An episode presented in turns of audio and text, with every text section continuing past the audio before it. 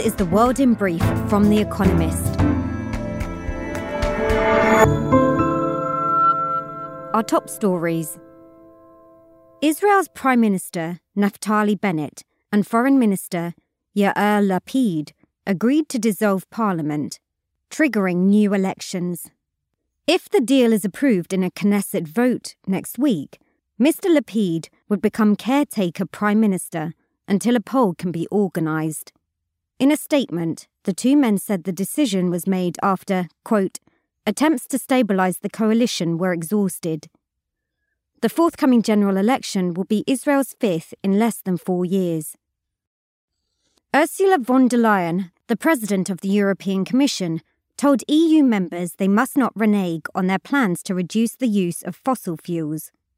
Since Russia cut gas flows last week, Austria, Germany, and the Netherlands have suggested that restarting coal fired plants could help them tackle energy shortages. EU officials are worried that Russia could reduce supplies further before the winter. Josep Borrell, the EU's foreign policy chief, called Russia's blockade of Ukrainian grain exports a, quote, war crime. He called on Russia to end its blockade, saying it is, quote, inconceivable that people are starving while wheat sits in Ukraine. Volodymyr Zelensky echoed the sentiment, calling Africa a, quote, hostage in the conflict, as food prices on the continent soar. Ukraine's president also said he expected Russia to intensify attacks on his country ahead of the EU decision on whether Ukraine should receive candidate status to join the bloc. Moscow has threatened to retaliate against Lithuania after the Baltic state halted the rail transport of some Russian goods under EU sanctions to the exclave of Kaliningrad. The ban prevents some Russian cargo from moving across Lithuania by train. Lithuania says it is enforcing EU sanctions, which came into force on June 17th. Russia called the move, quote, openly hostile. José Mauro Coelho, the chief executive of Petrobras, the Brazilian state oil company, resigned after just two months in the job. The price of petrol has risen more than 25% since June 2021, and last week Brazilian's president, Jair Bolsonaro, said that prices should not rise further, shortly before the company raised its prices again. Two previous bosses were also forced out after disputes with Mr. Bolsonaro. At least 13 people were killed in an attack on a bus in northern Syria, according to the country's defense ministry. Islamic State claimed responsibility. Among the dead in Raqqa were 11 soldiers and two civilians. Meanwhile, Mali's government said Jihadists killed 132 civilians in several attacks over the weekend. In February, France declared it would withdraw its troops from the country after nearly a decade fighting militants there. A court in Japan dismissed a claim that the country's ban on same sex marriages was, quote, unconstitutional, despite most of the population approving of same sex marriages or civil unions. Japan is the only country in the G7, a group of big economies, not to allow them. Last week, the local government in Tokyo, the capital, passed legislation that gave some partnership rights to same sex couples. And fact of the day 58%, the record turnout in Colombia's presidential election, in which 50.4% of voters picked the winner, Gustavo Petro.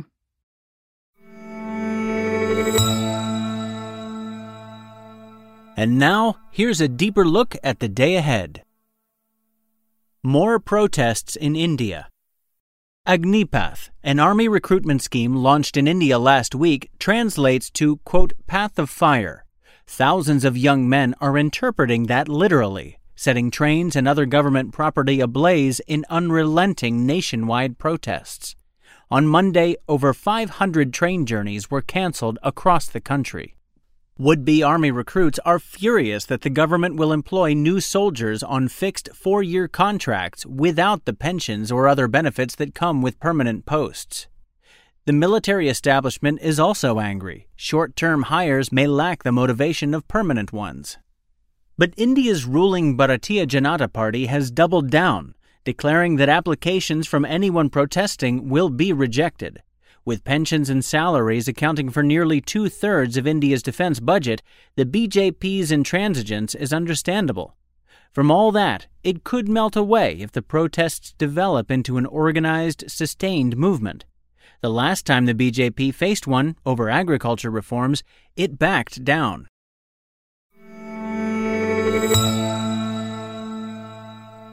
America's Xinjiang ban. The evidence that China's government is imprisoning Uyghurs and other ethnic minorities in the far western region of Xinjiang is overwhelming. Often, people are forced to work in factories and fields which produce around 40% of the world's polysilicon, which is used in solar panels, and one fifth of the world's cotton. Western governments, including America's, have imposed sanctions on officials involved. But activists argue that the consumption of Xinjiang's products implicitly supports the abuses. On Tuesday, American legislation intended to reduce it comes into effect. The Uyghur Forced Labor Prevention Act bans imports of all goods from Xinjiang unless importers can prove with a quote very high level of evidence that they are untainted by forced labor. That will be difficult. Some companies have complained that the new rules are too burdensome. Patagonia, a clothing company which voluntarily stopped using materials from Xinjiang in 2020, phased out some products because it couldn't find replacement fabrics. That is a small sacrifice for such a cause. Britain's rail union downs tools once again. Strikes have become rare in Britain, in 2019, just 234,000 working days were lost to industrial action, well below the post war peak of 29 million in 1979. But the number threatens to rise. On Tuesday, more than 40,000 members of the National Union of Rail, Maritime, and Transport Workers will walk out. It will cause chaos on the country's railways. Officials are warning Britons to avoid traveling unless absolutely necessary. Further strikes are planned on Thursday and Saturday. The walkouts are likely to be the first of many. The RMT is reported to be seeking a pay raise of 7%, but Network Rail, a public sector company, has offered 2%, plus two further increases of 0.5%. Inflation in Britain was 7.8% in April. Transport strikes are much less disruptive than they used to be as more Britons work from home. Rail travel on weekdays is still only 85 to 90 percent of its pre COVID level. To have the desired effect, then, unions may have to up their strike frequency. A step forward for women in tech. Women in tech have always faced an uphill battle. The five biggest tech companies, Apple, Microsoft, Google, Amazon, and Tesla, all employ far more men than women. At Google, 67% of employees are men, and women tend to be paid less for equivalent roles. Now, female employees at Google in California are in line for compensation. On Tuesday, a judge will decide whether to approve a $118 million payment that Google has proposed to settle a class action lawsuit brought by 15,000 of its female workers. The women allege that the company systematically underpaid female employees from 2013 to 17. Google, which has not admitted wrongdoing, has also agreed to external audits of its hiring and pay practices. A lawyer for the Google plaintiffs says the settlement, quote, will be precedent setting for the industry. Although workers in other tech firms have started to raise their voices against gender discrimination, they have obtained few results so far. Lawsuits at Microsoft and Twitter have failed. A win at Google, then, would be welcome.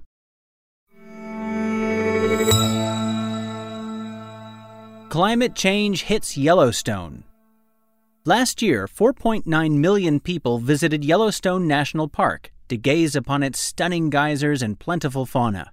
But after huge floods, the park, which is mostly in Wyoming, has been closed since June 13th. On Wednesday, it will reopen, but only partially, with visitor numbers limited and some parts remaining closed. As well as damaging Yellowstone's ecosystems, such disasters take a financial toll. Entrance fees to the park bring in around $8.8 million per year. Closures in the busy summer months will reduce that. and estimates of the cost to fix damage done by the floods run to at least $1 billion. The recent closure could be a glimpse into Yellowstone's future. Because extreme weather events will be more likely as the climate changes, as part of the repairs, the National Park Service, which runs Yellowstone, must include protection against future disasters. That will take time and will not be cheap.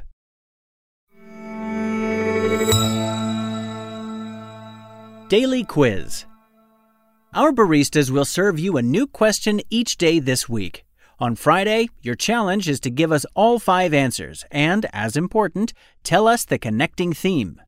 Email your responses and include mention of your home city and country by 1700 hours BST on Friday to quizespresso at economist.com. We'll pick randomly from those with the right answers and crown one winner per continent on Saturday. Tuesday. Which song by Tammy Wynette was ranked number one in Country Music Television's list of greatest country songs in a 2003 poll? Monday. Which performer in the Star Wars movies was the daughter of Debbie Reynolds, an actress and singer?